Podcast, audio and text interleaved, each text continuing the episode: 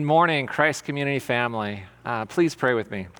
Lord, we thank you for your word. Um, Spirit, illuminate your word that we would uh, understand it clearly, that it, uh, it, would have conviction in our life, that we would be transformed by it, God. Uh, we want to be uh, a church that, that um, proclaims your name uh, that is a demonstration of your good and loving name, that, that we would uh, declare the gospel and be transformed by it, God. That's our prayer as we go to your word today. Amen. Slave is, is an ugly and brutal word. It's the worst of human history. It's a permanent scar of shame. It's abuse, and it's racism, and it's greed, it's violence and humiliation committed against God's image bearers. Men, women, and children were, were dehumanized so that they could be treated like property, so that they could be treated like intelligent beasts for the convenience and the comfort of others. It's evil. And it's still happening. It's estimated that today there are over 27 million people in the world who are subject to slavery. And this includes forced labor, the sex trade, and inheritable property. So, when in his book, Letter to a Christian Nation, new atheist Sam Harris says, in assessing the moral wisdom of the Bible, it is useful to consider moral questions that have been solved to everyone's satisfaction. Consider the question of slavery. The entire civilized world now agrees that slavery is an abomination. What moral instructions do we get from the God of Abraham on this subject? Consult the Bible, and you will discover that the creator of the universe clearly expects us to keep slaves. He goes on and he, he actually quotes our passage from 1 Timothy 6 as an example. Now, my son Logan uh, came up to me recently after reading through his U.S. history book. And uh, he was reading on slavery, and, and he was wide eyed and in disbelief. And he said, Dad, they, do, were people really treated like that? Were people really regarded as property? And uh, he cited uh, evil act after evil act and I said, Yeah, actually, yeah, they were. And if that is what the Bible is talking about, if that is what is going on, is being condoned, then as Christians, we have a problem. Today, I want us to know that, that a proper understanding of slavery in the Bible is necessary to understanding a right relationship with others our vocation in Christ. And so the first question we have to ask is, is are Sam Harris and others, are they correct in their claim that God and the Bible condones slavery? In fact, the Bible does not specifically condemn the practice of slavery. It gives, gives instructions on how slaves are to be treated, but does not outlaw slavery altogether. But here is why let me start by saying that I also uh, absolutely believe that what is called chattel slavery, like the kind we're most familiar with in, in the pre war, uh, pre Civil War South, in, in the antebellum America, is absolutely, and I'll use, I'll use Harris's word there, is an abomination. That's a biblical word, and it's a word that means abhorrent or disgusting to, to God, to Yahweh. And I believe that that is true. The reality is that the Bible has no support for antebellum slavery. And the New Testament encourages practices and beliefs which would actually undermine this type of chattel slavery. Now, there are four main differences between the chattel slavery of the antebellum South and, and this kind of indentured servitude of a bondservant described in the Bible. Now, the first difference is, is motivation. And the motivation behind the pre Civil War slavery in the U.S. was absolutely economic gain. Slaves were taken so that their masters would have a better life. But in biblical slavery, the primary motive was often for economic relief. It was a better life for the servant. And so, who could have um, these servants sometimes had a surprising level of both uh, legal or maybe social status, as well as not simply being laborers, but sometimes being doctors or lawyers. If someone was poor and couldn't pay their debts, they would sell their property, and if necessary, they would sell themselves. Uh, Leviticus 25, verses 35 through 37 says, If your brother becomes poor and cannot maintain himself with you, you shall support him as though he were a stranger and a sojourner, and he shall live with you. Take no interest from him or profit, but fear your God, that your brother may live beside you. You shall not lend him money, you shall not lend him your money at interest, nor give him your food for profit. And so, if someone is without property or without food, they could indenture themselves and get immediate food and shelter. Essentially, they would, be, they would be given a job with a room and a board, and they could earn enough to be self sufficient again. The second difference is, is in the primary way in which, um, in which slaves entered into this type of antebellum slavery was, let's be honest, that dark skinned Africans were, were taken captive against their will. And so they were simply kidnapped or they were, they were born into captivity um, through their captive parents. But the way in which people came to be slaves in the Bible was, was a lot, well, there was a lot of different ways. Uh, and in many ways, those, case, those were voluntary ways. So, for example, again, Jews who needed assistance or couldn't pay their debts, they might serve another voluntarily for a time. The rules for this kind of slavery are actually given in Scripture. Again, let's go to Deuteronomy 15, verses 12 to 15. It says, If your brother, a Hebrew man or a Hebrew woman, is sold to you, he shall serve you six years. And in the seventh year, you shall let him go free from you. And when you let him go free from you, you shall not let him go empty handed. You shall furnish him liberally out of your flock, out of your threshing floor, and out of your winepress. As the Lord your God has blessed you, you shall give to him. You shall remember that you were a slave in the land of Egypt, and the Lord your God redeemed you. Therefore, I command you this today.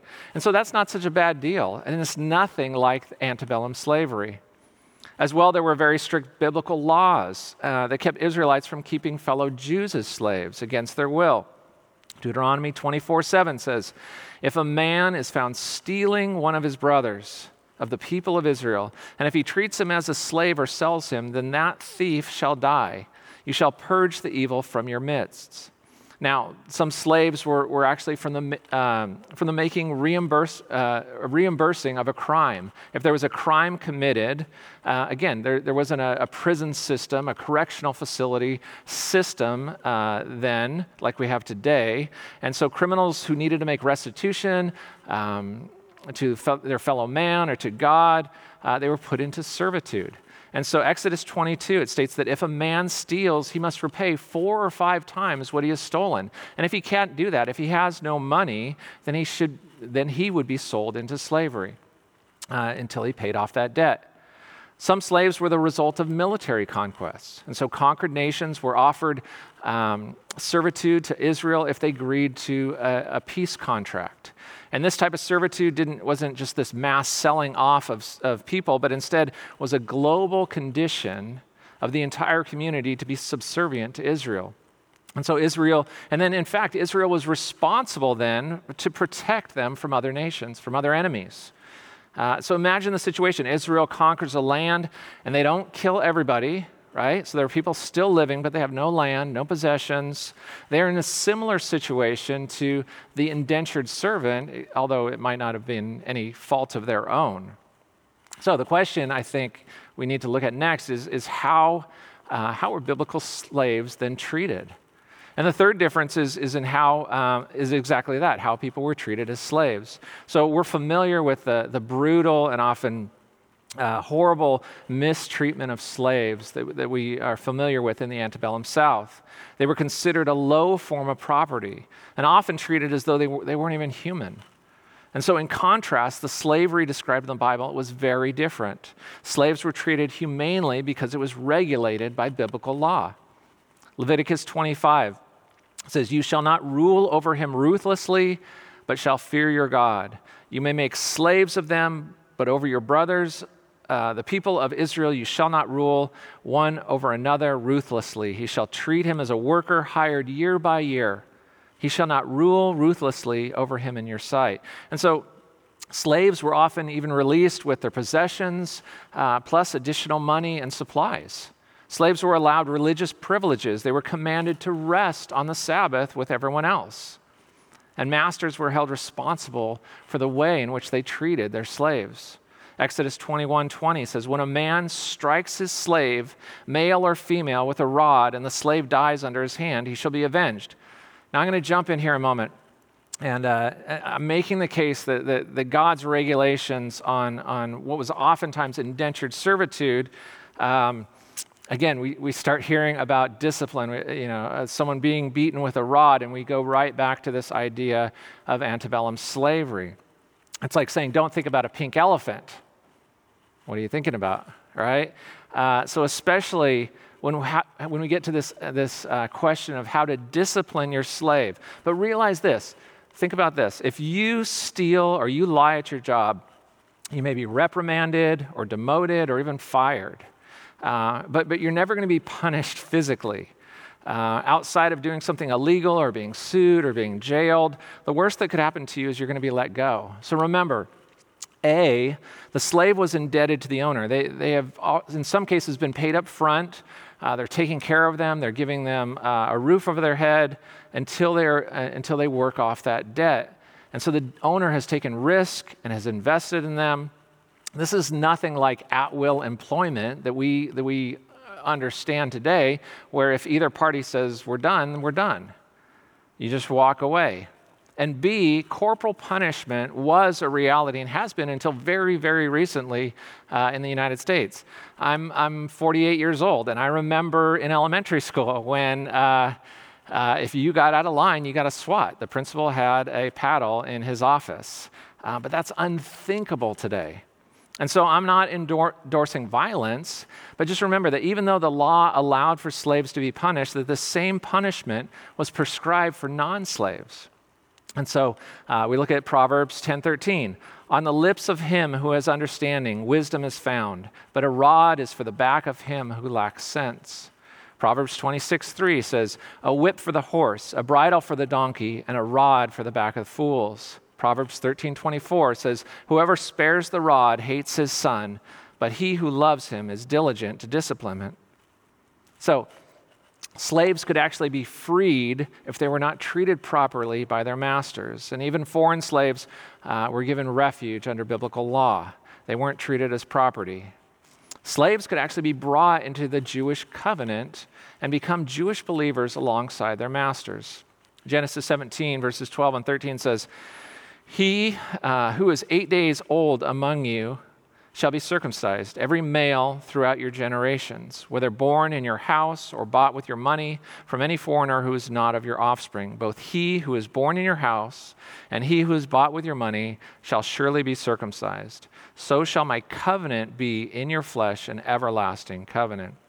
And so slaves had rights uh, within the homes of their masters. And as part of their family, they had family rights, and they could even share in that family's inheritance. The last difference is how slaves were freed. Antebellum slaves had, had little chance of ever being released, uh, um, ever been given a, a life of freedom. But on the other hand, biblical slaves were free once their debt was paid. They paid it, or a family member would pay it, uh, they would be purchased, or they would just pay it off by, by the work that they had done. And so Leviticus 25, uh, verses 47 through 49 says, If a stranger or sojourner within you, uh, with you becomes rich, and your brother beside him becomes poor and sells himself to the stranger or sojourner with you or to a member of the stranger's clan, then after he is sold, he may be redeemed. One of his brothers may redeem him, or his uncle or his cousin may redeem him, or a close relative from his clan may redeem him. Or if he grows rich, he may redeem himself. Another interesting point, uh, if you're familiar with Jubilee, uh, is, is, that slaves were also freed every seventh year and every 50th year. Uh, this national day of debt forgiveness called Jubilee. Now, when I was when I was 16 years old, uh, I really wanted an earring, and I uh, uh, to get my ear pierced, and and um, I knew my parents w- were not for it. I, had, I hadn't asked them, but but I knew I knew. You just know. All right, uh, it was I think 1987. I just gotten my driver's license, and my buddies had invited me to go to summer camp at the end of summer. And so this, this I, had, I had it all worked out. I had a plan. Uh, I was going to go. I said goodbye to my parents, and then I drove not to the church, but I drove down to the mall because that's where you get your pierced uh, in this in the 80s. And um, I went to the mall and got my ear pierced, and then I went off to camp. Uh, and I got uh, one ear pierced because in the 80s, that's what was cool. Uh, and, and you looked like a pirate, I guess. But uh, you would get, uh, and I got, uh, what is it? I got, I got my, um, yeah, so, so I got my left ear pierced, and it mattered whether you got your left or right because, well, it, it kind of determined or, or displayed maybe your. Um, your, your sexual preference. And so, anyways, I, we, there was, we knew that, that left was right and right was wrong. And so I got my left ear pierced. And so I go to, go to camp and have a great time. And I end up at camp actually um, making a profession of faith. And I got baptized in the, in the camp swimming pool. And so, uh, as I'm talking about going home and knowing that I'm going to have to take this earring out, uh, one of the camp counselors I was talking to, he was like, He's like, dude, that's like that, that verse in like Deuteronomy, dude. And so that's kind of what I told my parents. And, and this, is the, this is actually the, the verse that I, that I shared with them. I, it's Deuteronomy 15, verses 16 and 17. And it says, But if he says to you, I will not go out from you because he loves you and your household, since he is well off with you, then you shall take an awl and put it through his ear into the door and he shall be your slave forever. And to your female slave you shall do the same. And so, biblical slaves, they could choose to be with their masters, they could remain with them. There were occasions, after having paid off their debt, they could remain with their master and his family because of their love for them. So, they would wear a gold ring in their ear as a proclamation that they would forever be their slave to their master. And they realized that being an indentured servant was better than being on their own. And for me, that's, that's just the nail in the coffin with regard to the differences between antebellum slavery and the biblical slavery, that people would actually want to remain, see it as a better option, and stay forever with their masters. Old Testament texts, they're, they're historical documents. And so, as such, they must be, in, they should be interpreted in history, right? In their own historical context. And so the experience of a black slave in the Confederate States was, was not the, ex, the experience of the slave uh, in ancient Israel. Israel would never have tolerated the slavery uh, of the ancient, of, of American pre Civil War South. And so the, and the slave states would have had found no um, value uh, no use for biblical slavery. And so it wasn't perfect, but, but again, there's no comparison. And so it's not only bad hermeneutics, it's not, a, it's not only a bad way to read and interpret the Bible, uh, but it's unfair to make a modern understanding and apply it to an ancient culture. And this is exactly what both um, uh, atheists or opponents of the faith do when they make this claim uh, that the Bible supports and condones slavery. But it's also exactly what those uh, who, who were pro slavery uh, during the pre Civil War area, era um, um, did as well with the Bible to support their position. So I know that was the longest intro ever, uh, but let's get into our text, into 1 Timothy uh, 6, verses 1 and 2. And it says, uh, go there with me, uh, 1 Timothy 6, verses 1 and 2. It says, Let all who are under a yoke as bondservants or slaves regard their own masters as worthy of all honor, so that the name of God and the teaching may not be reviled. Those who have uh, believing masters must not be disrespectful on the ground that they are brothers. Rather, they must serve all the better, since those who benefited by their good service are believers and beloved. Teach and urge these things. And so the slaves or the bondservants in, in verses 1 and 2, they're, they're clearly Christians in the early church. And the difference is that in verse 2, we're, we're explicitly told uh, that the slave owner or master is a believer. And so it seems likely that in verse 1, he's, he's referring to uh, non believers. So Paul's instructing Timothy in verse 1 that Christian slaves were to regard their owners as worthy of all honor, worthy of all respect. They were not just to show uh, respect or pay respect, but to respect uh, their masters as though they were worthy of all honor. And so, uh, even, if, even if as slaves they were not, so even if as slaves they weren't treated with respect, they were to treat their masters and Im- as image bearers of God, because as Christians, That's the insight that we're given. That's the revelation that we're given is that God is the creator of all things. And so every person bears not only his design, but a design that is infused with aspects of God himself. And so among these, I believe, are, are our ability to be creative, uh, intelligence, our capacity to appreciate beauty, morality, that we are uh, both relational and spiritual beings. And their masters uh, were, were therefore made in the image of God, irrespective of their behavior, of how they treated them. And so, why treat them with full honor? Well, Paul gives, he gives two reasons. He says, the reputation of God's name and the teaching of the apostles are at stake. And so, Paul tells the church in Corinth, he says, Therefore, we are ambassadors for Christ God making his appeal through us, we implore you on behalf of Christ, be reconciled to God. And so we are ambassadors for Christ. And Rick taught us last week that Christ is the ultimate example of how we're to honor others in truth and in grace. And so Christ saw those that he interacted with uh, not simply as, as fallen sinners, though, though broken nonetheless, but, but also as image bearers with the potential for redemption and restoration as well. And so all three perspectives are necessary. As Christians, we are, we are representatives to the King. And through our lives, uh, God is making an appeal to others. So through our words and through our actions, uh, we speak and act in God's name, whether we realize it or not.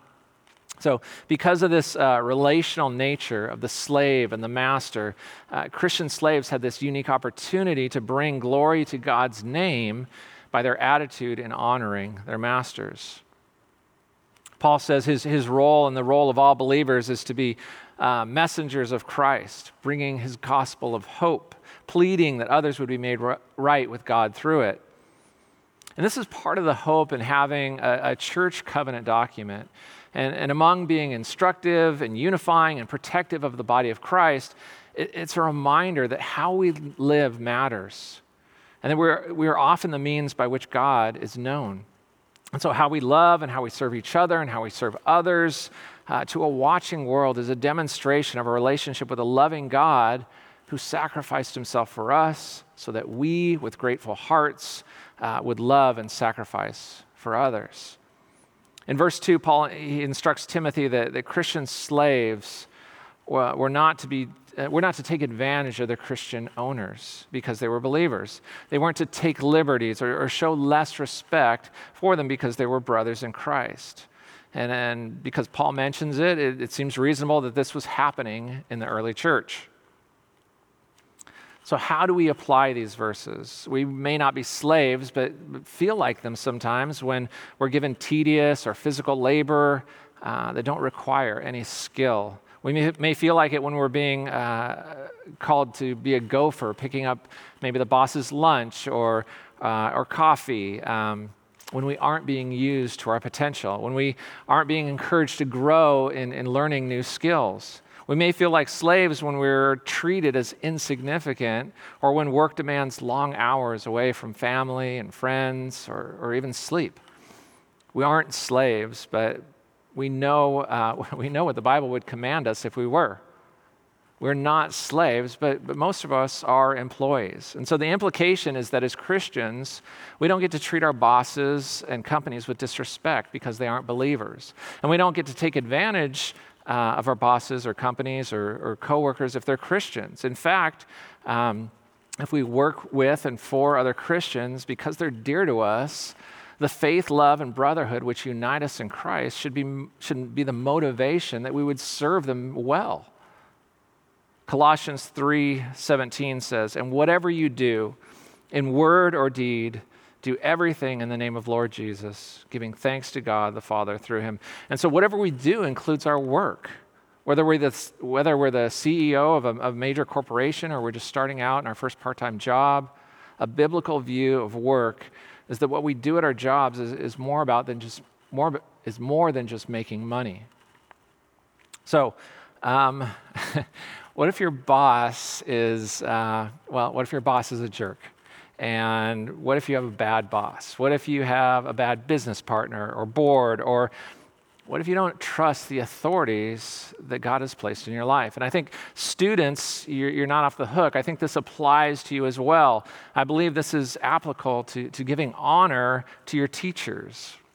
And that doesn't mean that you stop evaluating what they're teaching and you just believe them blindly, but, but that you would respect their position as one that is God given. If we have an angry boss, we may be tempted to return anger for anger. If we have a lazy leader, uh, we, we probably won't want to work very hard. We will bristle at every command if we think that we know more um, than our employer. So I think it's human nature to resist poor leaders. And as Americans, especially, we value, we value independence and freedom and, and the right to free speech, especially the right to, to criticize. And so I think we really struggle with, with following anyone who we judge to be not worthy. So we've all heard the motto um, respect is earned, right? Sure, it's easy to respect those who have earned your respect. Paul is talking about honoring others when it's hard. And so, where do we get the strength? Where do we get the, the, the encouragement to honor people in this situation? Turn with me to Exodus 21 1. Exodus 21, verse 1. Let's go back, back to the law given to Moses at Mount Sinai, where God declares, Now these are the rules that you shall set before them. When you buy a Hebrew slave, he shall serve six years, and in the seventh he shall go out free for nothing. If he comes in single, he shall go out single. If he comes in married, then his wife shall go out with him. If his master gives him a wife, and she bears him sons or daughters, the wife and her children shall be her master's, and he shall go out alone. But if the slave plainly says, I love my master, my wife, and my children, I will not go out free, then his master shall bring him to God, and he shall bring him to the door or to the doorpost. Uh, and his master shall bore his ear through with an awl, and he shall be his slave forever. I think it's interesting to recognize that the master and the slave have this, have this great relationship. Um, it's a relationship of a good and honorable master and a servant who loves him. There's no hint of conflict uh, between the master of the house and the slave. And the seven years here pre- represent the fulfillment of the slave's debt. The six years of service correspond to uh, the six days of creation and the six days of work. The seventh year co- corresponds to God's resting from his creative work uh, in Genesis 1 and 2. It also res- uh, corresponds to the Sabbath day, uh, the Sabbath day of rest given in, uh, in the Ten Commandments. And so the slave has fulfilled the requirement, he's, requ- he's fulfilled the required length of service of a slave.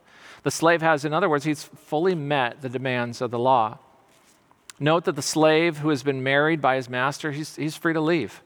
But if he loves his wife and his children and his master, he can choose to stay forever. The slave, having worked for six years, uh, he's met the demands of the law and he's free to leave, but he's also free to stay.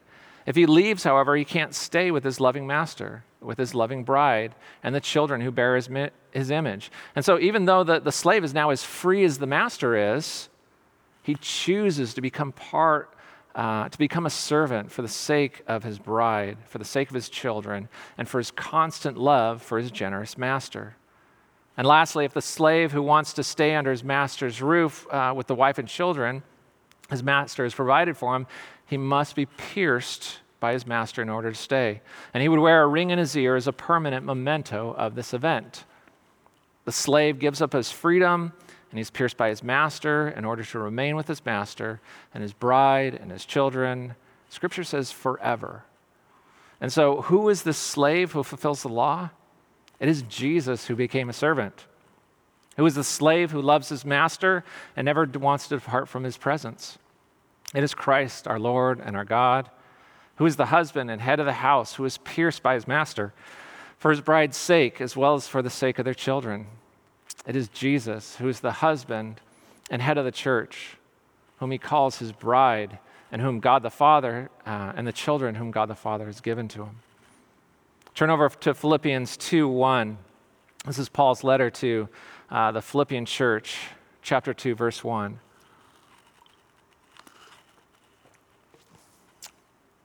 It says, So, if there's any encouragement in Christ, any comfort from love, any participation in the Spirit, any affection and sympathy, uh, complete my joy by being of the same mind, having the same love, being in full accord and of one mind. Do nothing from selfish ambition or conceit, but in humility count others more significant than yourselves. Let each of you look not only on his own interests, but also to the interests of others. Have this mind among yourselves, which is yours in Christ Jesus, who, though he was in the form of God, did not, quite, uh, did not count equality with God a thing to be grasped, but emptied himself by taking the form of a servant, being born in the likeness of men. And so, Jesus is God, the second person of the Trinity, the creator and sustainer of all things. But Christ came not to be served, but to serve and to give his life as a ransom for many.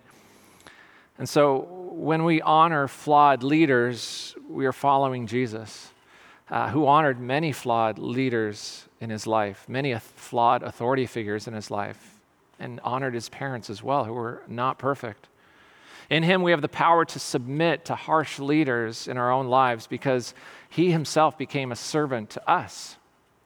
He served us freely when we had no right to that service. And his service was far greater than, than anything we give back or give to anyone else. Now he asks that we would serve him in our work and our submission to our leaders. Jesus is the king who became a slave. So be encouraged, be comforted, knowing that in the same way, uh, we as followers of Christ are to be slaves in Christ, slaves to Christ being of the same mind and spirit, we're to do nothing from selfish ambition or conceit, but in humility count others more significant than ourselves. Let each of us look not only to our own interests, but also to the interests of others, because Christ did it for each of us. Paul tells Timothy, as the body of Christ, we're to, we're to honor our widows. We went through that in 1 Timothy 5, uh, 5 3. Uh, honor the elders of the church. We looked at that last week, 1 Timothy 5:17, and this week to honor those who are our masters. And so Peter connects honoring, honoring others and being a servant or a slave of Christ. Uh, if you want to jump to 1 Peter 2 9, 1 Peter 2 9, he says, he calls all believers to, uh, he calls them a, a royal priesthood. And this is a reference to Exodus uh, 19:6, where God expresses to Moses at Mount Sinai that he has brought Egypt, Egypt he has brought Israel into such a close relationship with him uh, by rescuing them from Egypt that their access to him is priestly. Peter is saying that, that in the same way Christ's conquering of death has rescued both Jew and Gentile from our slavery, not out of, out of Egypt, but out of sin. And so, as priests, we are to offer sacrifices of praise by proclaiming the greatness uh, of Christ, who brought us out of darkness and into his marvelous light. Like when Jesus called Lazarus from the grave, uh, we who are in Christ are, are brought, um, we have been rescued from, from darkness and death into light and eternal life. Uh, Peter continues in verse, verse 16, he says, Live as people who are free, not using your freedom as a cover up for evil, but living as servants of God. Honor everyone, love the brotherhood, fear God, honor the emperor. Servants, be subject to your masters, and with all respect, not only to the good and gentle, but also to the unjust. And so it's because we are a royal priesthood that we've been prepared to serve as Christ serves. Peter says that in our freedom from sin, we can live as slaves to God. Let me say that again. In our freedom from sin, we can live as slaves to God. And both well, Paul and Timothy, Epaphras, James, Peter, Jude, they all called themselves slaves of Jesus Christ. Now, we can hear the objections, right? See, that's, that's, uh, that's what's wrong with Christianity. Uh, the God of the Bible is just this tyrant who expects us all to be mindless slaves. Now, I, I love, uh, I love Tolkien's Lord of the Rings uh, saga, and I, I, read them as a kid. I, I like the movies, but, but I loved the books, and I loved uh, the animated, uh, the cartoon versions in the 70s. I thought they were amazing. And so I remember being captivated when, when in The Hobbit, uh, Bilbo Baggins is this hobbit.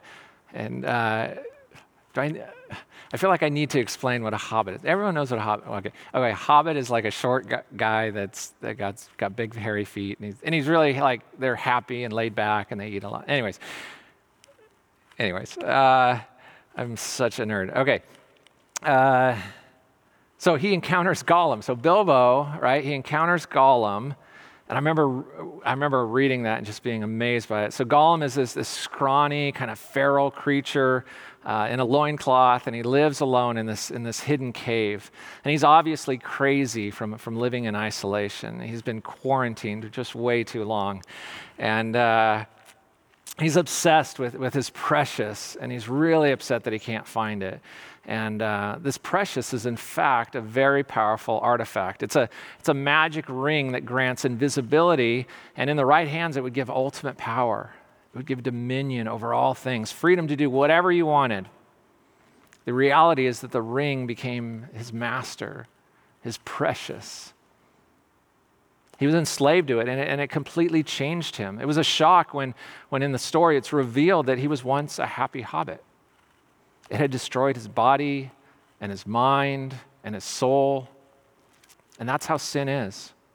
It promises freedom from God's rules and even God's judgment, but it, it, ultimately controls us, and we become slaves to sin and death. The Bible reveals that everyone is enslaved to something or someone, whether we know it or not. Scripture gives us only two options either, either you're a slave to the world or you're a slave to the God who created it.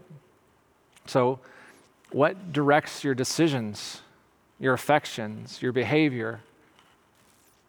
What do you believe will give you meaning and joy, satisfaction? What do you possess right now that you would lie, cheat, or steal in order to, to, to preserve? If God is not the center of your life, if He does not hold your ultimate allegiance, then you have been enslaved by something or someone less satisfying than the loving God. Every slave master except God, they will fail you. Slave masters never work to satisfy their slave. And, and, when you fail, that master can offer no forgiveness, only misery and shame. But not so with God. He, only God can satisfy. He alone has paid the ultimate price in His Son in order to forgive you of all your failings. The dominion of God is a dominion of rest and grace and mercy and joy, so that Jesus says, Come to me, all who labor and are heavy laden, and I will give you rest. Take my yoke upon you and learn from me. For I am gentle and lowly in heart, and you will find rest for your souls. For my yoke is easy and my burden is light. And so we cry out, Pierce my ear, O Lord, my master. Peter uses the lowest of all people in the eyes of the world, the slave, to show you that, that you are more free as a slave to Christ than when you are enslaved to the, to the idea of human autonomy.